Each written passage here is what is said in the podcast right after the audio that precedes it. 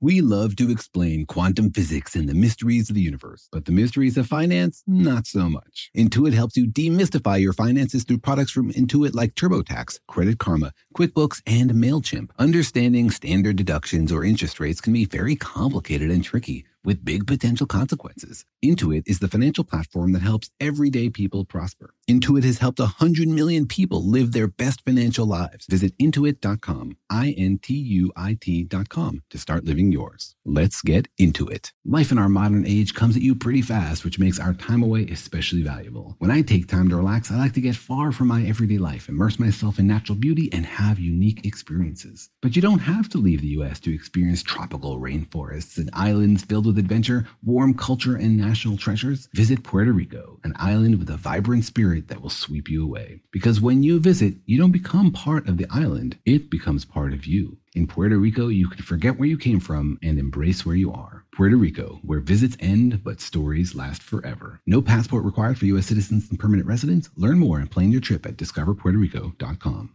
What's up? This your boy Lil Duval, and check out my podcast, Conversations with Unc, on the Black Effect Podcast Network. Each and every Tuesday, Conversations with Unc podcast feature casuals and in-depth talk about ebbs and flows of life and the pursuit of happiness. Unlike my work on stage, I tap into a more serious and sensitive side to give life advice and simply offer words of encouragement, yet remind folks to never forget to laugh. Every Tuesday, listen to Conversation with Unc, hosted by Lil Duval on the Black Effect Podcast Network, iHeartRadio app, or wherever you get your podcasts presented by AT&T. Connecting changes everything.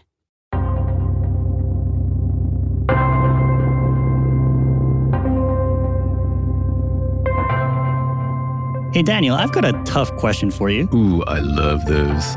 well, well, you might not like this one. I don't know. Bring it on. All right. Would you prefer that we A, never find life outside of Earth, or B, we find alien life, but it's just tiny little microbes. Oh man, you mean like we find aliens, but I don't get to ask them any physics questions? Not unless you speak microbe, no.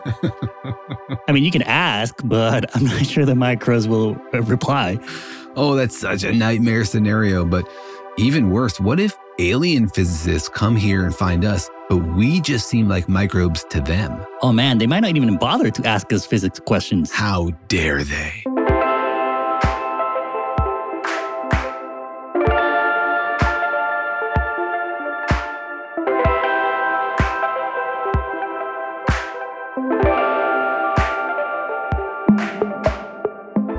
Hi, I'm Jorge. I'm a cartoonist and the creator of PhD Comics. Hi, I'm Daniel. I'm a particle physicist, and if the aliens come, I demand an audience with them. Even if they're microbes? hey, my wife is a microbiologist, so I, I, think I've learned to speak microbe a little bit. Oh, I see. It might be funny if our first contact with alien life is that we accidentally breathe them and then kill them with our immune system. That's right. Maybe they'd be inside us, right? We catch some alien oh, disease. Oh, man. I think I've seen that movie. But welcome to our podcast, Daniel and Jorge Explain the Universe, a production of iHeartRadio. In which we take you on a tour of everything that's amazing and beautiful and squishy and dangerous in this universe and try to explain it all to you. Or squishy and dangerous at the same time. and amazing and bonkers. The universe is bizarre, it's stranger than fiction, and what we discover out there is always weirder than what we imagine. That's right. And it's also really big universe. And so a big question for us and for everyone is are we alone in the universe, in this huge, giant cosmos? Are we the only sentient life out there? Or are there other living things out there in this solar system or in this galaxy? That's right, because we want to know are we the only ones thinking these questions? Are we the only ones trying to figure out how this universe works, why we're here, what we're supposed to do with our lives, and should we get out of bed in the morning?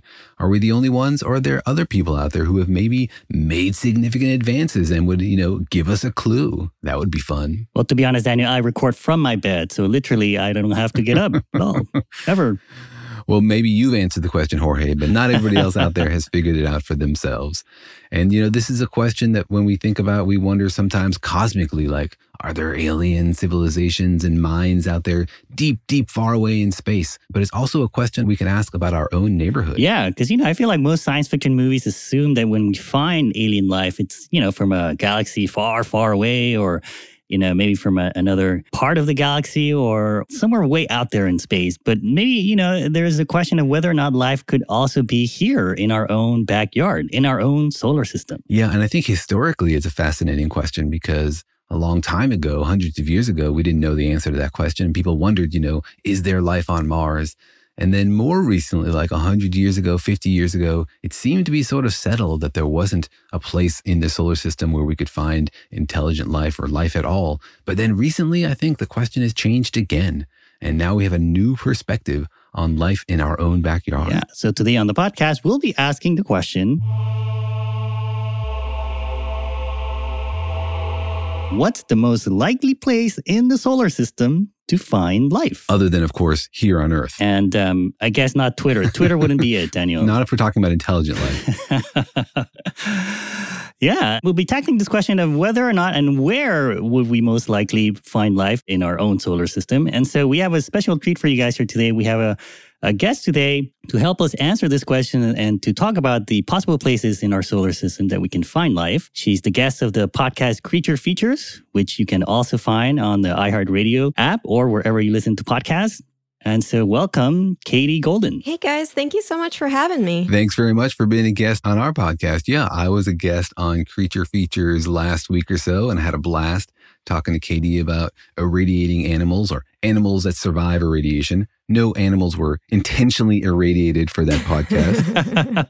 I was just going to ask, are we going to have PETA knocking on our podcast doors? You know, although we did, of course, create our own radiation. You know, the sound waves you are hearing in your ear right now are a form of non ionizing, non damaging intellectual radiation. Nerd radiation. Pure nerd radiation. It'll make your brain grow. Yeah, it grows your brain. Uh, so, Katie, you're a, you have a biology background, right?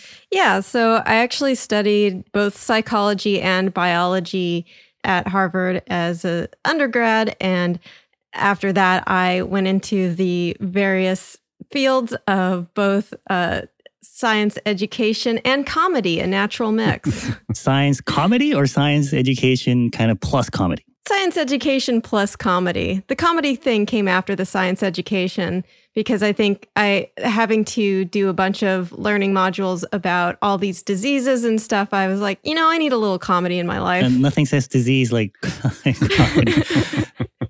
That's what I did when I would I would do these educational animations for pharmaceutical researchers and I would say, but you know what the best medicine is? Laughter. yeah, for sure, for sure. Uh, and so, Katie, that's kind of what your uh, podcast is about. You talk about biology and creatures, and but you also mix in comedians and, and a lot of funny stuff. You want to tell us a little bit about it? Yeah, so it's called Creature Feature, and I like to explore what is it like to be an animal, and I, I think it's it's a lot easier to relate to animals when you think about it from a human lens. So it's fun to look at all this huge variety and great diversity of animal behaviors and kind of try to imagine yourself as that animal. Like imagine the rat that gets infected with Toxoplasma gondii and how it would be to suddenly be attracted to a cat, your most dreaded of predators. And nature is so full of incredible behaviors that it, there's no there's no better way to experience it than to imagine what it's like to be those animals and dive right in. Those are some deep questions. You know, what is it like to be a bat? What is it like to be attracted to a cat? I mean, I don't know that anybody's ever going to answer those questions. I thought you were going to rhyme that, Daniel. I, I don't know anything about that. That's Dr. Seuss right there. That's what we should mix comedy, science, and Dr. Seuss all at the same time. Comedy, science, and children's education. That sounds like a great mixture, Jorge. We should do that sometime. Let's get on it, Daniel.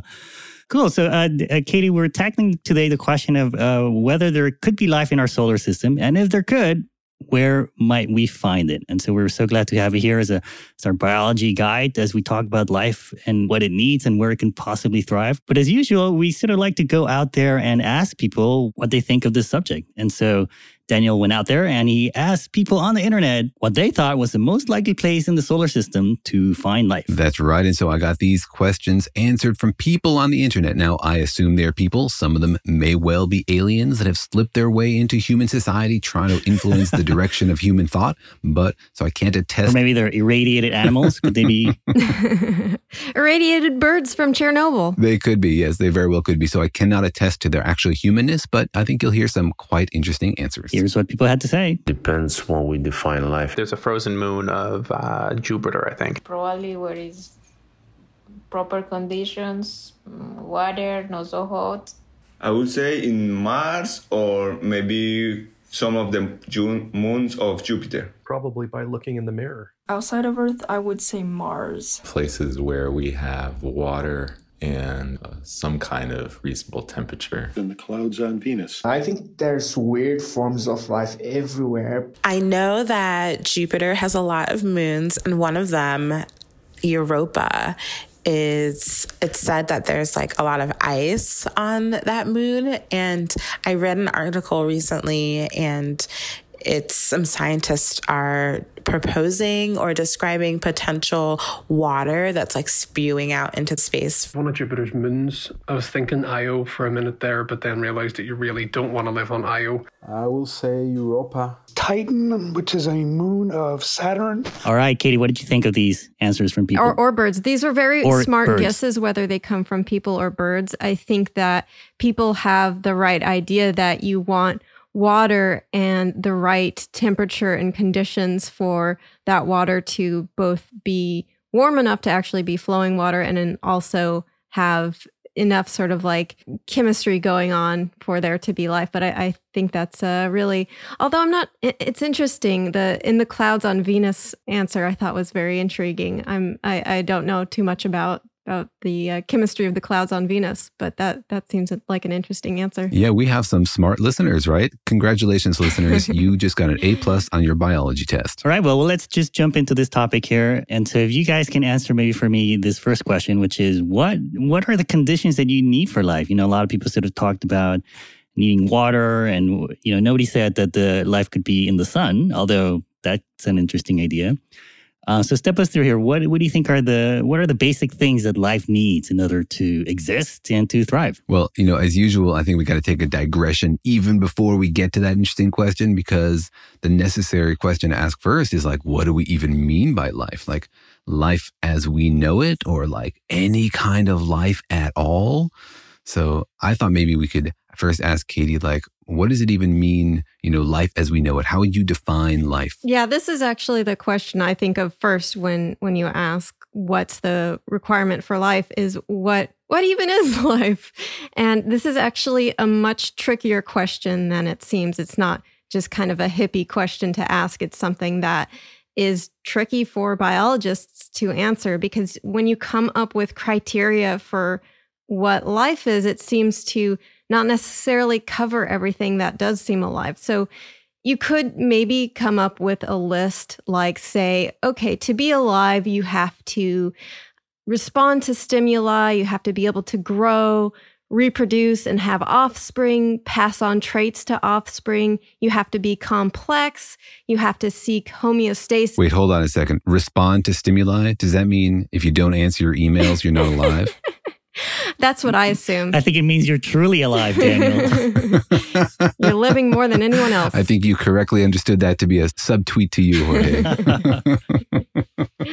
Sorry, go ahead. yeah yes. so you you have to also grow reproduce and have offspring pass on traits to offspring you have to be complex maybe maybe it's that you seek out homeostasis or equilibrium or maybe it's that you're built with cells but even this criteria doesn't really seem to be satisfactory. So a few examples. Crystals take energy to grow they reproduce they even respond to stimuli. If you change their environment they will Mm. grow in a different way. They will respond to it by altering their growth. Does that mean that crystals are alive? Hmm. and you might argue like well no they don't have a nervous system but neither do plants and then you might say like well then they need to be built with cells but then well viruses aren't a cell are, are viruses alive are they not alive so it's it's a very complicated question and it's not one that I think we have a strictly neat and tidy little answer to. And, and why is that? Why is it so hard to answer? Is it because they're just like different, you know, sort of religious groups arguing this thing or that thing? Or is it one of these things where the distinction is artificial, where there's sort of like a spectrum of different ways to be in the universe and calling some things alive and some things not alive is an artificial distinction? I think it's the latter mostly. It seems to be less that there are these very specific ideas in biology of like, well, I think life has to be you have to be green if you're alive. Only frogs are alive. Like I, I think it's it's just hard. Like basically, once we get to okay, so our virus is alive. Like they they are able to replicate, reproduce, but they require a living cell. So they could be. Are they like a parasite that's alive, or are they not life because they can't exist on their own? But we also have plenty of clear, you know, animals, eukaryotes that are alive by any definition who are parasites and who require other organisms to live. I mean, you could even say like humans require other humans to live. So, you know, to say that a virus isn't alive just because it requires a living cell to replicate and to extract energy is kind of an odd distinction. So I think it is, it does at a certain point become hard to make that cutoff, as with many categories in biological science. Yeah, and, and we're also kind of dependent on other organisms too. Like uh, our gut are full of bacteria and viruses that we kind of depend on critically, right? Exactly. Yeah, we we have a lot of gut bacteria that we actually have to develop soon after we're born to be able to digest things and we actually the earliest forms of life were a symbiotic relationship probably between these really early cells and the mitochondria, which may have been an entirely different organism that these early cells just kind of absorbed and formed this partnership. And now mitochondria are, as everyone learned, you know, the powerhouse of the cells, the things that make most life on Earth possible. Well, I guess the conclusion is no matter what we discover out there, biologists will argue about it. Yes. it's a lively debate about what it means to be alive. Uh, all right. Well, I think it's interesting because it, all of these is just sort of uh, our discussions and talking points about life as we know it.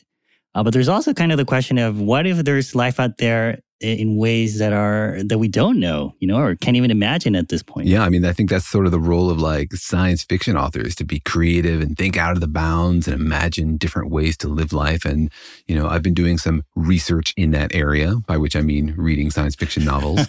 and you know, there's some crazy ideas out there. You know, life on galactic timescales. You know, where the constituent processes are like gravitational processes inside a galaxy that take millions of mm. years or life inside energy flow of stars. Wow. It's like the galaxy could be sentient in itself. Yeah, it sort of could, you know, very slowly thinking, very deep thoughts. But, but I guess maybe for our discussion, let's maybe talk about what are some of the basic things that we think right now, at least for life as we know it, that we need in order to have life if we're going to talk about other planets. And so I think, you know, as somebody mentioned, uh, water is kind of a, a pretty big requirement, right, Katie? Yeah. And specifically liquid water because it is a very unique kind of molecule or large group of molecules that are essential for biochemical reactions to take place. It's it's basically like it's the workbench and tools and you know everything you need to create these biochemical reactions that are requirement for life, at least life on earth or life as we know it. And you, you also need chemicals, plenty of plenty of things like carbon, hydrogen, nitrogen, uh, obviously mm. oxygen. That and then once you have water that is like this giant workbench that facilitates all of these chemical reactions, you can actually, with some energy, turn these into proteins and also energy currency that life needs. Right. And then that's when you get into things like DNA and sort of complex molecules that can then sort of, I think the basic idea is, is to create something that can store information? Daniel, is that kind of how you would put it? Yeah, I think you need some way to write down your good ideas and pass them on to your offspring. And so, as Katie was saying, you need like basically the Lego pieces of life, which are, you know, these organic molecules, and then you need a, a way to put them together. Uh, but a question I have for you, Katie, is like, why is liquid water so unique? I mean, why can't you have all these Lego pieces come together in like liquid methane or liquid some other kind of organic molecule? Yeah, that's a really good question. And water is just a really unique molecule that it has these properties that kind of it's like it's one of the most incredible fluids ever. It's almost like a miracle liquid that can do it all. So, first, just kind of on the molecular level, it is polar. So, it has a positively charged side and a negatively charged side. So, it binds really well to itself because it's polar. So, that's why water kind of sticks together, but it also can bind to other polar molecules.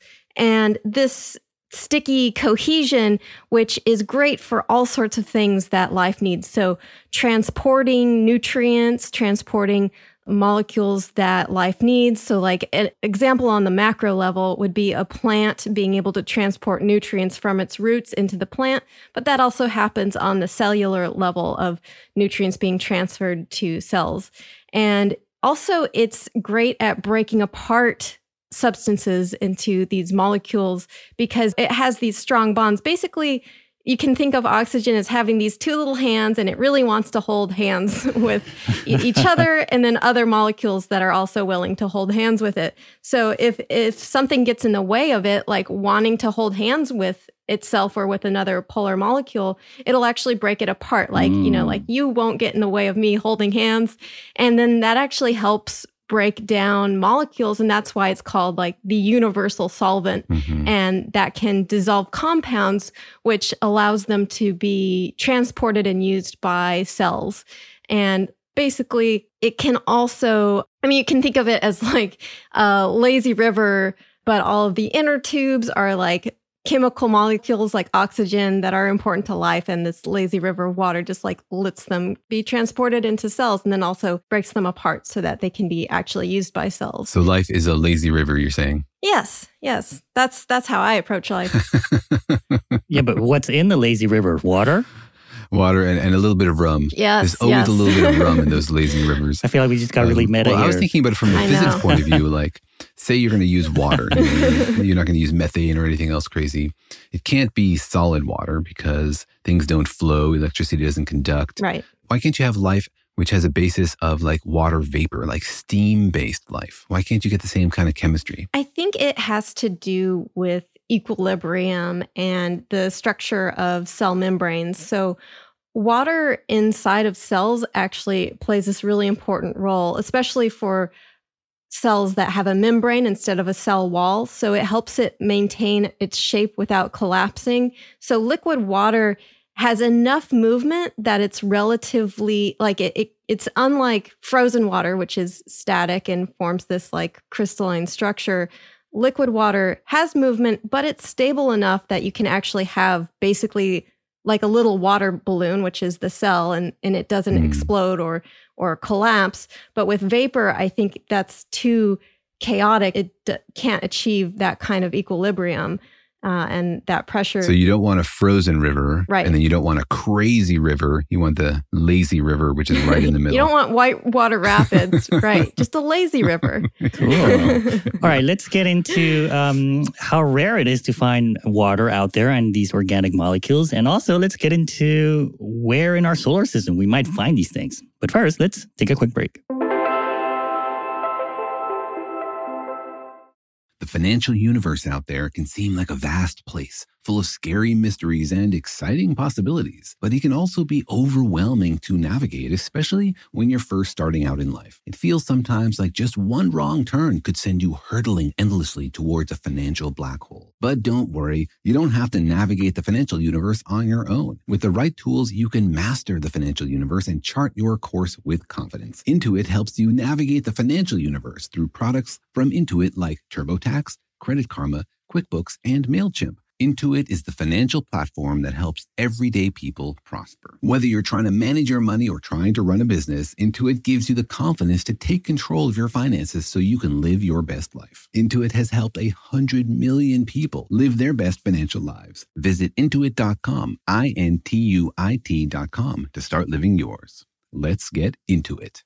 You know that feeling after you've done a deep spring clean of your house when you realize, wow, how have I been living like this? It's kind of like how you feel when you find out you've been paying a fortune for wireless, while Mint Mobile has phone plans for $15 a month when you purchase a three month plan. Wow, how have I been affording all this? So it's time to switch to Mint Mobile and get unlimited talk, text, and data for $15 a month. Personally, I've used Mint Mobile and the calls are always so crisp and so clear. All of their plans come with high speed data and unlimited talk and text delivered on the nation's largest 5G network. So it's time to ditch your overpriced wireless and go with Mint Mobile's limited time deal for three months of premium wireless service for 15 bucks a month. To get this new customer offer and your new three month unlimited wireless plan for just 15 bucks a month, go to mintmobile.com slash universe. That's mintmobile.com slash universe. Cut your wireless bill to 15 bucks a month at mintmobile.com slash universe. $45 upfront payment required, equivalent to $15 a month. New customers on first three month plan only. Slower speeds above 40 gigabytes on unlimited plan. Additional taxes, fees, and restrictions apply. See Mint Mobile for details. eBay Motors is here for the ride. Remember when you first saw the potential?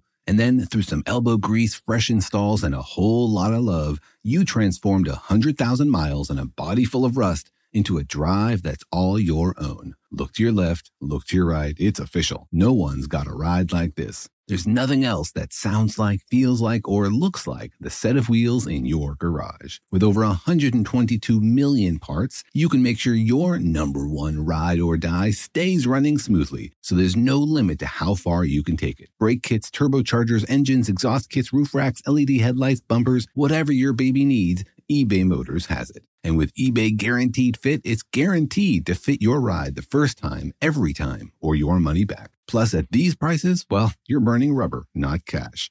Keep your ride or die alive at ebaymotors.com. Eligible items only, exclusions apply.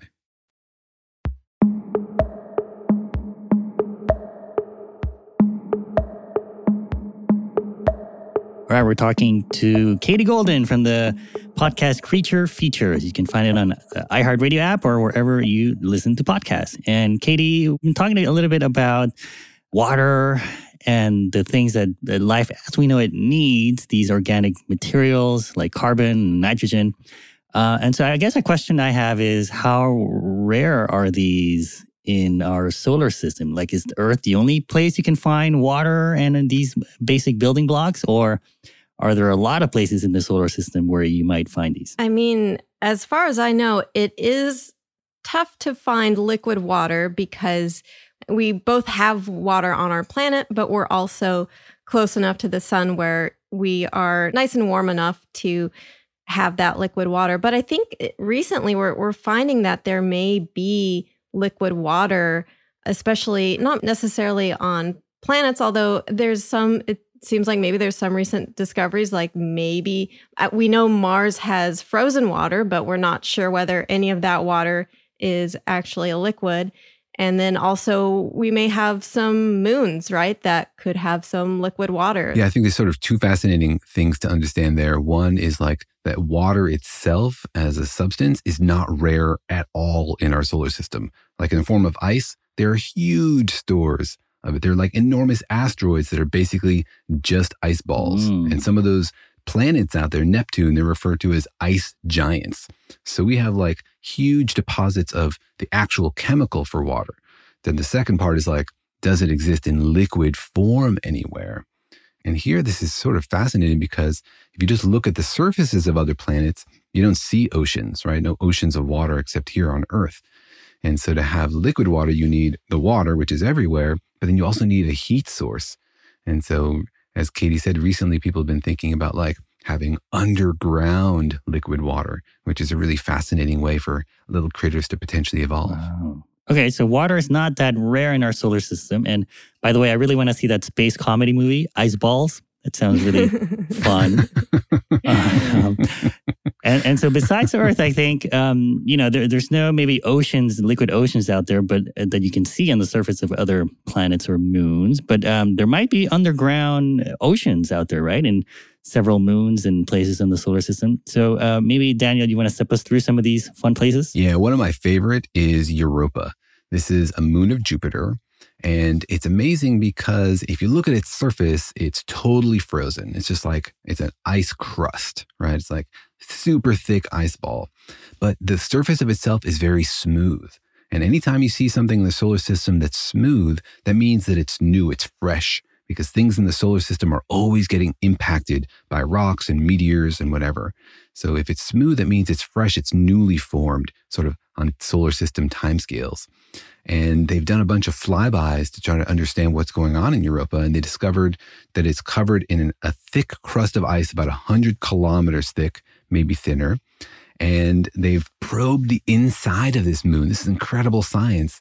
And they're pretty sure that under that ice crust is liquid water. So when you have a planet that is maybe kind of far from the sun, so like the surface of the, the planet is frozen, how are you getting that liquid water under this frozen surface potentially? Yeah, right. You can't get the energy from the sun, right? You have an ice cube on the surface of Europa, it's not going to melt, right? It's going to be frozen forever.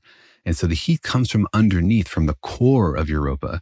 And the heat comes from Jupiter, actually, because Jupiter is mm-hmm. dumping energy into Europa using its gravitational field. It has tidal forces, much the way that the moon tugs on the oceans of Earth. Jupiter is tugging on Europa, it's squeezing it with its gravity. And that squeezing creates a lot of energy, keeps the insides of Europa sort of fluid and hot. And so it's getting heated underneath, which is why the, the ocean is underneath the ice crust um, on Europa. So it's sort of underground heating. Really? It, it's not because it has, you know, like Earth has a molten core. It's not because we have leftover heat. It's like it's all from the shaking that Jupiter gives Europa. Yeah, it's all from the tidal fluxes there. Remember, these tidal forces come about from the gravitational field. If you're farther from Jupiter, you feel less of a force. And if you're closer to Jupiter, you feel more of a force. And so if you're big enough that one side of you is feeling more of a force than the other side of you, then effectively Jupiter is like pulling you apart. And so as Europa spins, Jupiter is like squeezing different parts of it, and that keeps it hot and fresh. And so they think that, that there's a huge ocean under there. They think that under the ice of Europa, there is as much liquid water as two to three times all of Earth's oceans. That's incredible. But for life to exist, it's not just liquid water that you need, right? You need chemicals and you need energy input. So, do we know what the chemical composition is in the water that is fluid in Europa? We don't. We think that there's some salt in there. And they've done these measurements where they measure the electrical conductivity of the ocean. Right? Like, how do you know if there's liquid water under 100 kilometers of ice, right? You can't see it.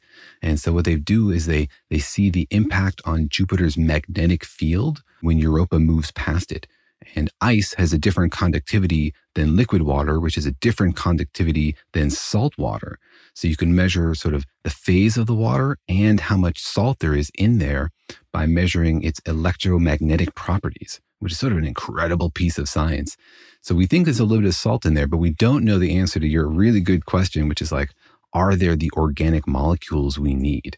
But we do have an awesome plan for figuring it out. Are we going to drill down? We're going to send physicists over.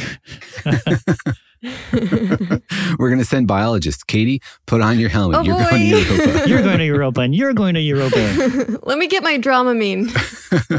well, it's sort of a two stage plan. The first one is to just fly by because this surface of Europa cracks fairly often and the water shoots up into space. And we've actually seen this from Earth using Hubble. We can see these things, these water volcanoes, these cryo geysers shooting the water out into space like up to 100 or 200 kilometers. What? So we're planning to send something in 2023. It's the Europa Clipper that will fly through these geysers and sample the water from Europa and see are there things living in there. Wow. Wow. I know. Is that going to be so exciting? That's like a s- simultaneous mind blown there. well, imagine being there, right? Are these going to be unmanned? Because I feel like this would be way more exciting than driving through a car wash to be able to fly through a geyser. and and do you want windshield wipers or would, or would that, you know, brush away the light you're trying to detect? I don't know if you're flying through it and just like a fish lands on your windshield. You're like, whoop, there it is. An alien fish. I guess there's life. That's sort of the fantasy. No, much more likely, of course, is that they just get some like frozen bit of life. But it's, you know, that's also a fascinating question. Like, say you had a sample of water from underneath Europa that was spewed out into space. How would you tell if there's life in there?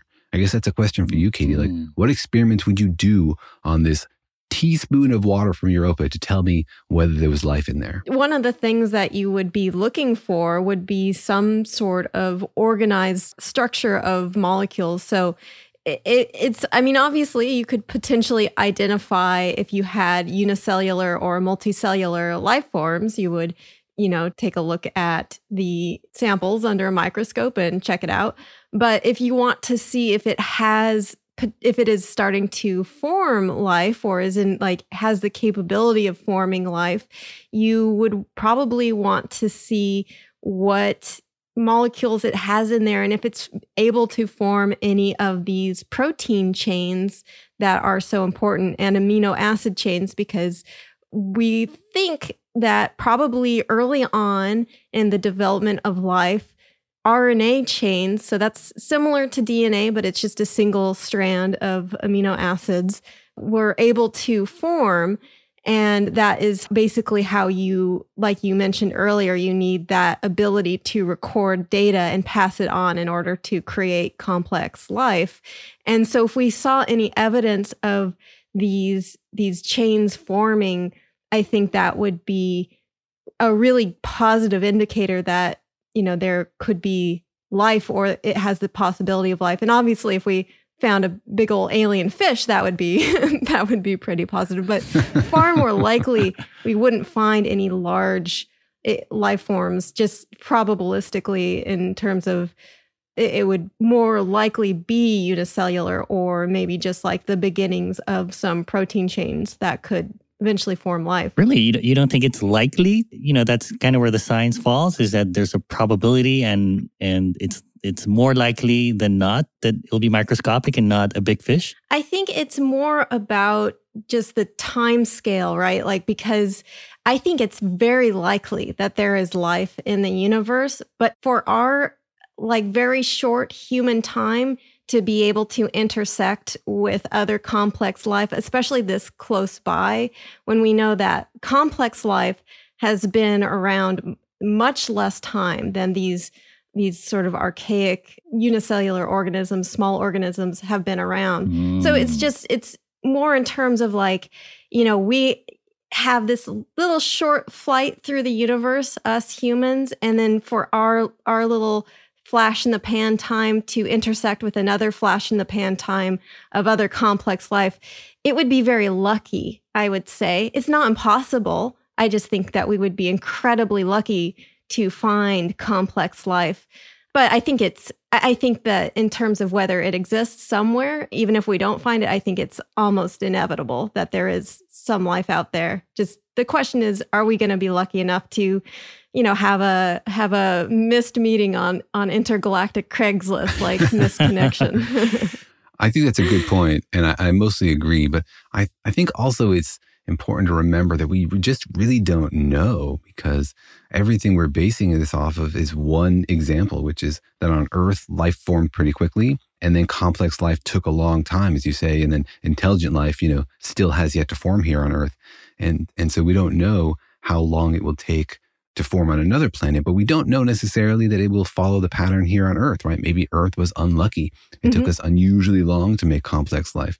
So we got to keep an open mind and and believe in the space fish, man. I mean, especially if it's not like life on Earth, right? Like if we have instead of it being carbon based, like being silicon based life, it may function entirely differently, have a totally different, much longer kind of time scale in terms of how it evolves and develops. Yeah. But to get back to the original question, like, are there organic molecules on Europa? We don't actually know. We could figure it out by flying something through these geysers. But in general, I think we do have a sense that there are organic molecules out there. It's not like it's super rare to find complex organic molecules in comets or in meteors. So probably there's a lot of them out there. Do you do you agree with that sentiment, Katie? Oh, absolutely. Yeah. I, I think finding the building blocks for life, it makes sense that it would exist. It's I think the reason that we don't have life on every asteroid and every planet that has these these complex molecules is that you need a lot of other conditions to be met as well like in terms of how life formed on earth it was this very potentially kind of complex interplay of having the right organic molecules having just the right amount of water and just the right amount of energy and maybe even like so you guys know the um, sort of primordial soup hypothesis Mm-hmm. Yeah, I had some this morning for sure. That stuff from the very back of your fridge, you mean? yeah I think there's Yeah. then life growing there as well. extra chunky yeah um, but yeah there's other ideas about how life could have formed and it's not necess- like the idea that it just kind of formed in a big boiling pot of of stew is a little bit hard to believe because once you start to get a complex chain of amino acids or protein to form and you have this chaotic environment, it could just get blasted apart by other molecules before it has a chance to form these complex structures.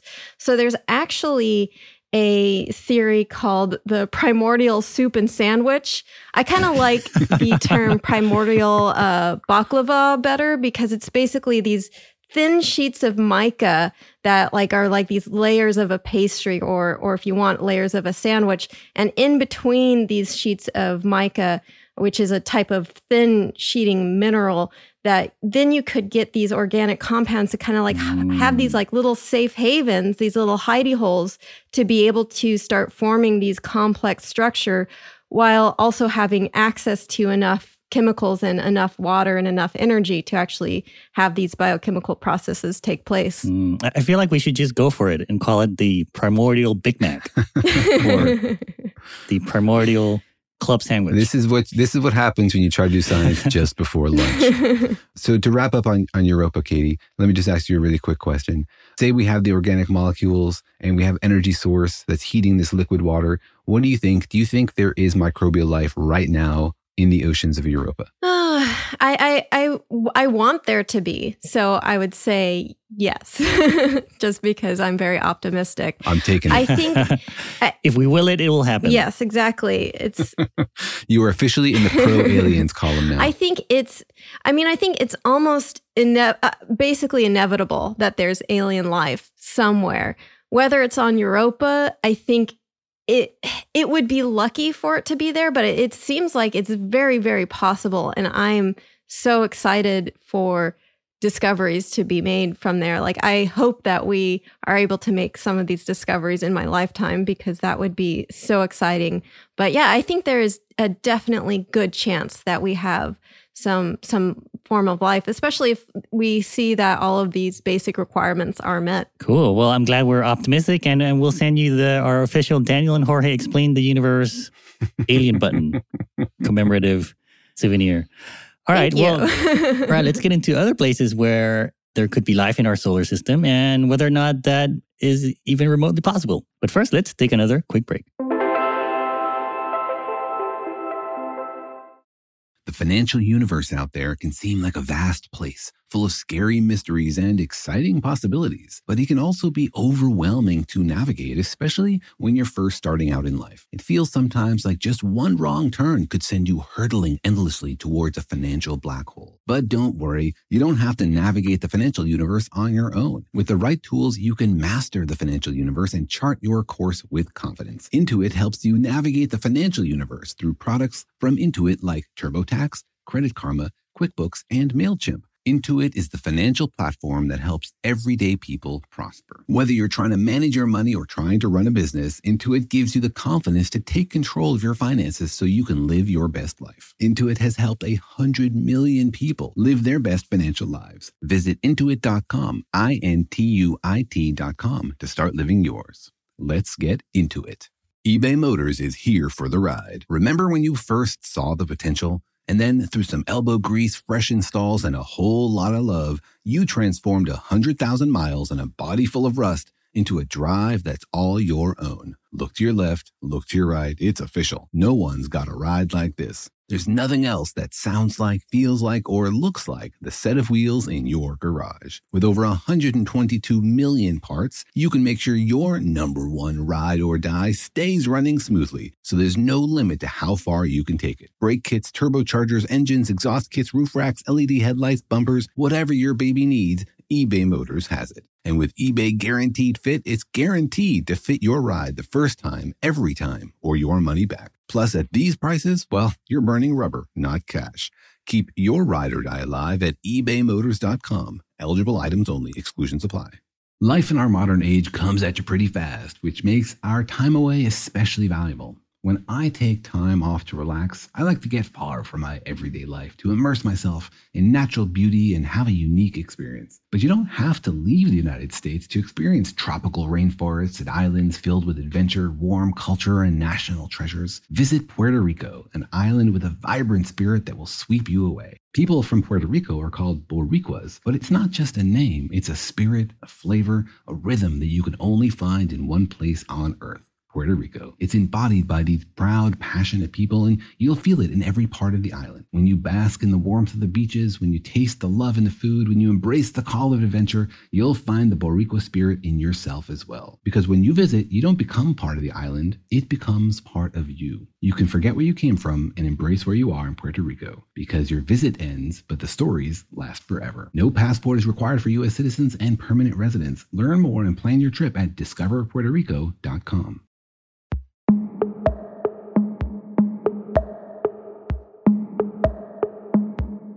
All right, we're talking to Katie Golden, host of the podcast Creature Features, about life in other places in our solar system. And so we talked about Europa. Uh, now, Daniel, maybe give us a quick rundown of maybe other places in the solar system where we can find life and water and molecules. Yeah, well, there's sort of three categories in general. One is like moons of really big planets.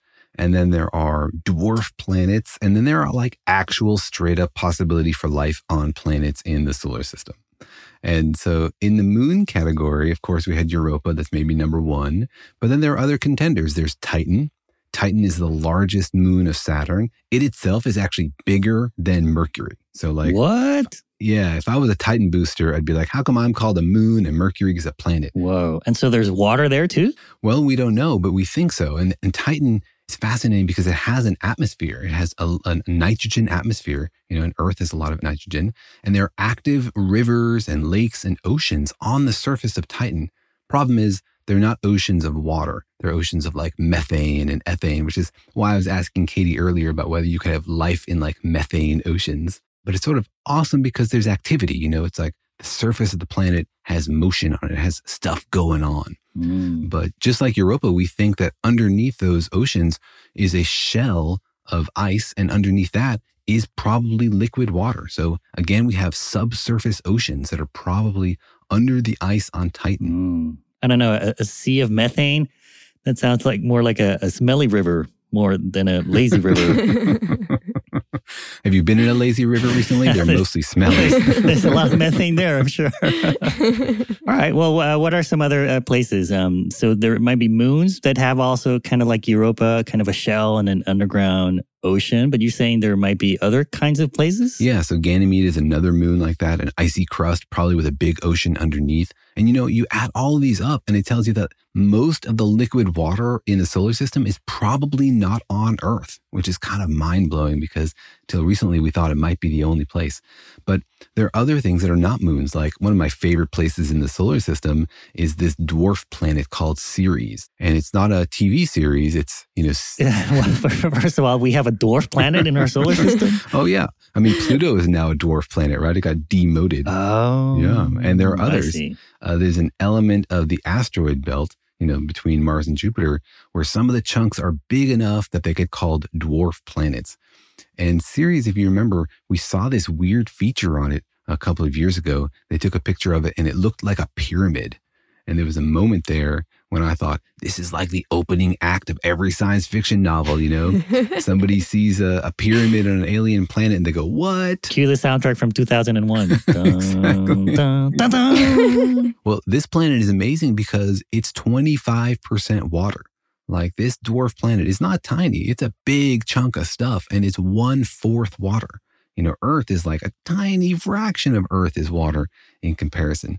So this thing is basically a big But ice is it cube. frozen or liquid? Well, again, it's a frozen crust, but we think that underneath there could be a salty ocean. So Mm. it's most of the oceans in the solar system turn out to be under frozen ice crusts. And this is another place where we could Wow. have the same situation. And it has a pyramid, so that that's really suspicious.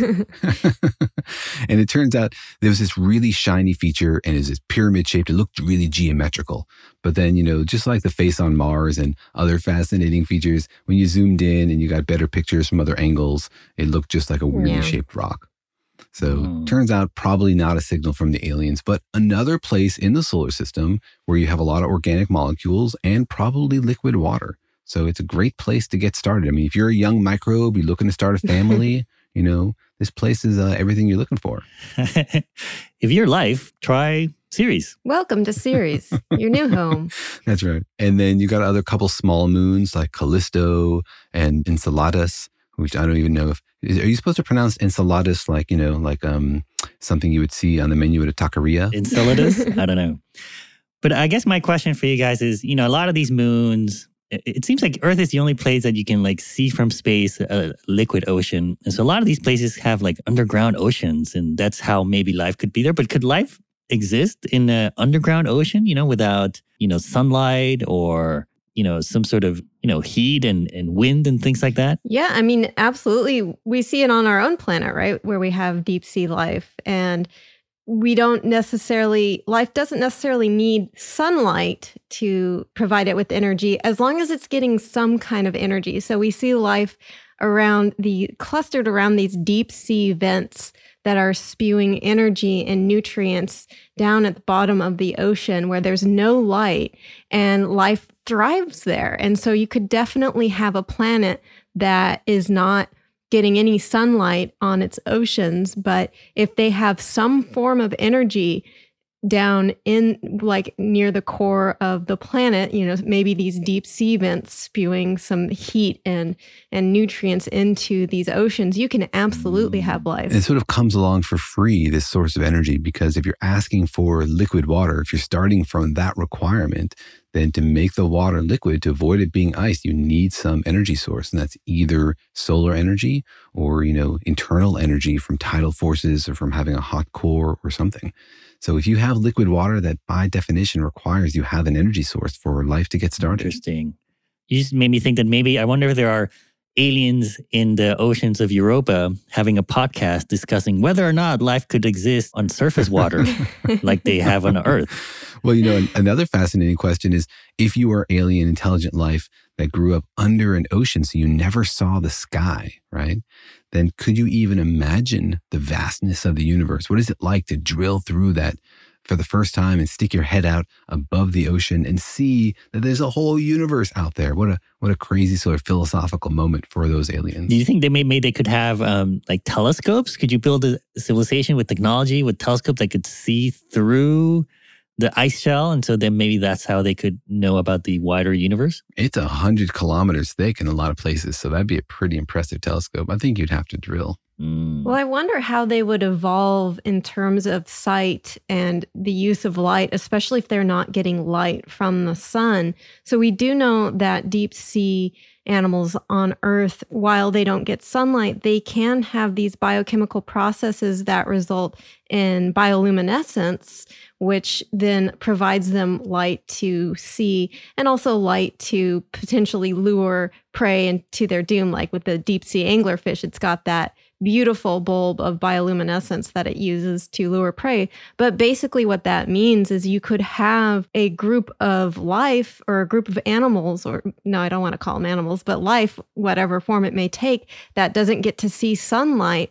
But if you have the right biochemical processes to create bioluminescence, they could potentially evolve eyes because then they can use that bioluminescence to navigate and find prey or find mates. So I think that's a fascinating kind of idea of like, how would you evolve the ability to see if you don't have sunlight? That sounds like a great science fiction novel. I'm looking forward to reading that. There's another possibility, which is that life could have started out on the surface. It could have been that there were liquid oceans in the solar system, not on Earth, for example, on Mars, and life evolved in those scenarios and now is underground. So, one of my favorite possibilities is Mars, because as listeners to podcasts know, Mars doesn't have a magnetic field. It really doesn't have much atmosphere. So, any water on the surface of Mars will either just sublimate or freeze.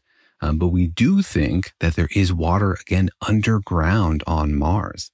They detected on Mars a subglacial lake. It's like just two kilometers below the surface, and it's like 20 kilometers wide.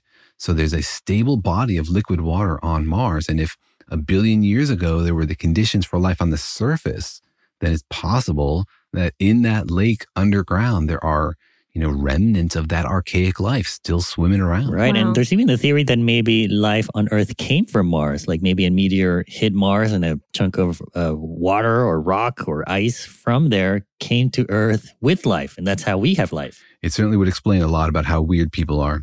right. We're all Martians. We're all aliens. but wouldn't we be aliens to aliens? nice. All right. Well, um, and I think there's a couple other places that uh, sound interesting. Triton, even Venus, Daniel, can have maybe water or life. Yeah. And this is something that one of our listeners pointed out that the surface of Venus is crazy intense. It's, you know, hundreds of degrees. It's covered with sulfuric acid. You do not want to be alive on the surface of Venus. But, and, and the pressure is really intense. There's like so much atmosphere that you get in, in instantly crushed. So it's not a place that's very hospitable to life. But mm-hmm. if you go above the surface, like in the clouds, like 50 kilometers above the surface, then the pressure is lower. You're above the sulfuric acid clouds, and you might have life sort of floating in water droplets Oh. that far above the surface. D- does that sound plausible, Katie, to evolve life or create life in, in a cloud? I mean, if you have water droplets that are large enough to have tiny microbes floating around in liquid water, then I think that is certainly possible. It, that's that's crazy to think about, like these little tiny floating microbiomes of little water droplets. But yeah, I mean, life can be so teeny tiny; it can exist in a droplet of water. And we know that we can take a little drop of water, put it on a microscope slide, and see a bunch of little guys swimming around in there. I've, I've done that. I've looked at dinoflagellates. It's amazing how many of those guys you can cram into one little tiny drop of water. So if you have water in clouds, I think it would have to be the right temperature. It would have to be stable enough to actually, you know, have uh, large enough droplets for enough life to be in. But yeah, I, I think it's possible. It's like the, your whole entire species and civilization and life could just exist in a water droplet. It's kind of like a like a like a city in a bottle kind of thing. Yeah, and then you smash up against another droplet, and you got all of a sudden new neighbors or new roommates. Maybe to them, that's like two galaxies colliding. or the a premise for a good reality show on Venus. Yeah, we'll call it ice balls too, just because you know I like the name. All right. Well, it, it sounds like the the ingredients for life are out there for sure, like in other planets and moons of other planets in our solar system. Uh, I guess you know um, maybe a larger question that we can just uh, wrap up here is you know what are the chances of life? Like we have all the ingredients, definitely for sure in our solar system. Uh, is it likely? I know we we optimistically think that there is probably life. But what, what does the science say about the likelihood of there being life out there? Yeah, I mean, I think it is. I mean, you guys can speak more to the expansiveness of the universe, but I think because we have so many chances and so much time that it's almost inevitable that there is going to be life somewhere else in the universe. I think the thing that is much more difficult is the timing of it, whether our time in the universe is going to overlap with life somewhere where we can measure it. So there could be life out there simultaneously with us in an area that- where we can't find it and can't measure it. There could be life somewhere right next door, but it's just it happened either before or after our time here. But yeah, there is there is a chance for sure that we are going to overlap with some form of life, especially if we loosen our definition of what life is and it's not doesn't have to be some green little aliens with funny hats I totally agree with what you said. And, and I think a lot about this question, you know, how do you go from the precursors to actually having life? And I just wish that we understood the science of that better, that we could reproduce that in the lab or understand whether it's likely or unlikely, because we only really have this one experiment. And as you say, it could be that life started many times on Earth and didn't take hold, and then once actually got a foothold and, and then spread and became us. We just don't know. Yeah. So uh, I did a little informal survey where I asked basically all the biologists I know what, what they think about this question. And the thing that strikes me is that they're all optimistic. Like they think the way you do that, like life is probably inevitable. I don't know if that if they're biased just because they are alive and so they're like pro life. they've got a pro being alive bias exactly. Pro pro being alive, not pro life. That's a whole different philosophical discussion. But it makes me wonder, you know, why they all think that's true. We don't really have a solid scientific argument for the likelihood of life starting given these precursors. But everybody has this sense that it might be inevitable, or maybe they just want it to be inevitable because the alternative is scary. That even with the precursors and our own solar system, we could be the only things alive. But the answer is that we, you know, we won't know until we look, until we send these missions out to Europa and sample those cryo geysers, until we drill down underneath the ice on some of these moons, until we sample that lake on Mars. We won't actually know the answer. Until then, we're just, you know, ill-informed podcasters speculating wildly. I think also the fact that our measly little planet has been capable of producing such incredible complexity over what is kind of a short period of time on the scale of the universe makes it really feel like that cannot be a fluke. If you have the necessary ingredients and our little tiny earth was able to do all of this in just a few billion years, like it has to be happening elsewhere. How could we possibly be that special? I think is, and I, I think there's a certain logic to that. Like, how can we evolve this incredibly biodiverse planet with these ingredients and there not be some form of life elsewhere where they also have similar ingredients? Yeah. How special can we be, really? I, I feel like life may be inevitable is kind of like the uh, optimist extrovert point of view. You know, I wonder if introverts out there might look at it more as life is unavoidable. There's no escaping life. But either way, it sounds like um, there's a lot to look forward to in terms of exploring our solar system and learning more about what's under the surface of these frozen, crusty planets. Yeah, and it's fascinating because it's either out there or it's not. Like right now, there are maybe things swimming around in liquid bodies in our solar system. And the only thing that keeps us from knowing the answer, from cracking this crazy ancient mystery, is our willingness to go and look. These things don't even cost that much money. You know, a few hundred million dollars, we could know the answer to this question that every human has been asking basically since forever. So if you think that's important, go talk to your elected officials and support this kind of research. All right. Well, uh, that was super interesting. Thank you, Katie, for joining us today. Uh, again, uh, Katie, your podcast is called Creature Features. That's right. And so, where can people find it? Yeah, I mean, it's on this network on iHeartRadio. You can find it on the iHeartRadio website, the app, or, you know, on Apple Podcasts or wherever you get your podcasts. And yeah, we answer a lot of questions about life here on Earth on that podcast. Yeah, with comedy and and diseases, right? Also, That's right. More comedy than diseases generally.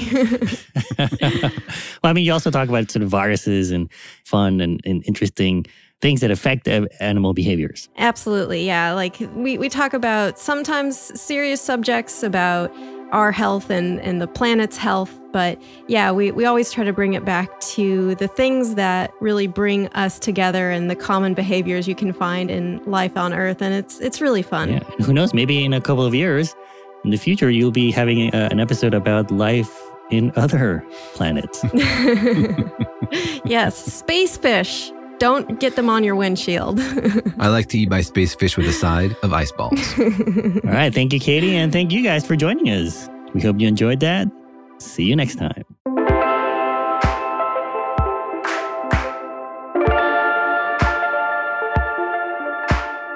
Thanks for listening, and remember that Daniel and Jorge Explain the Universe is a production of iHeartRadio. For more podcasts from iHeartRadio, visit the iHeartRadio app, Apple Podcasts, or wherever you listen to your favorite shows.